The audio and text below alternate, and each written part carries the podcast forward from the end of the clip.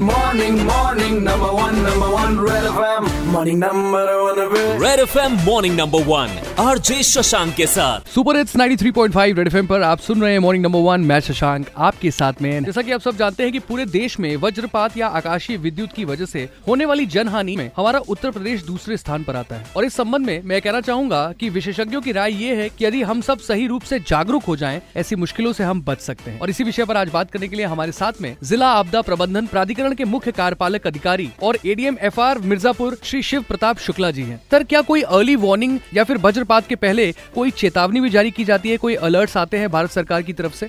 देखिए, इसमें मैं आपको बताना चाहूँगा, एक बहुत ही महत्वपूर्ण आपने बिंदु उठाया है। इसमें मेरा ये कहना है की भारतीय मौसम विभाग के सहयोग से आईआईटीएम पुणे द्वारा एक मोबाइल ऐप डेवलप किया गया है, दामिनी जिसका नाम है, दामिनी।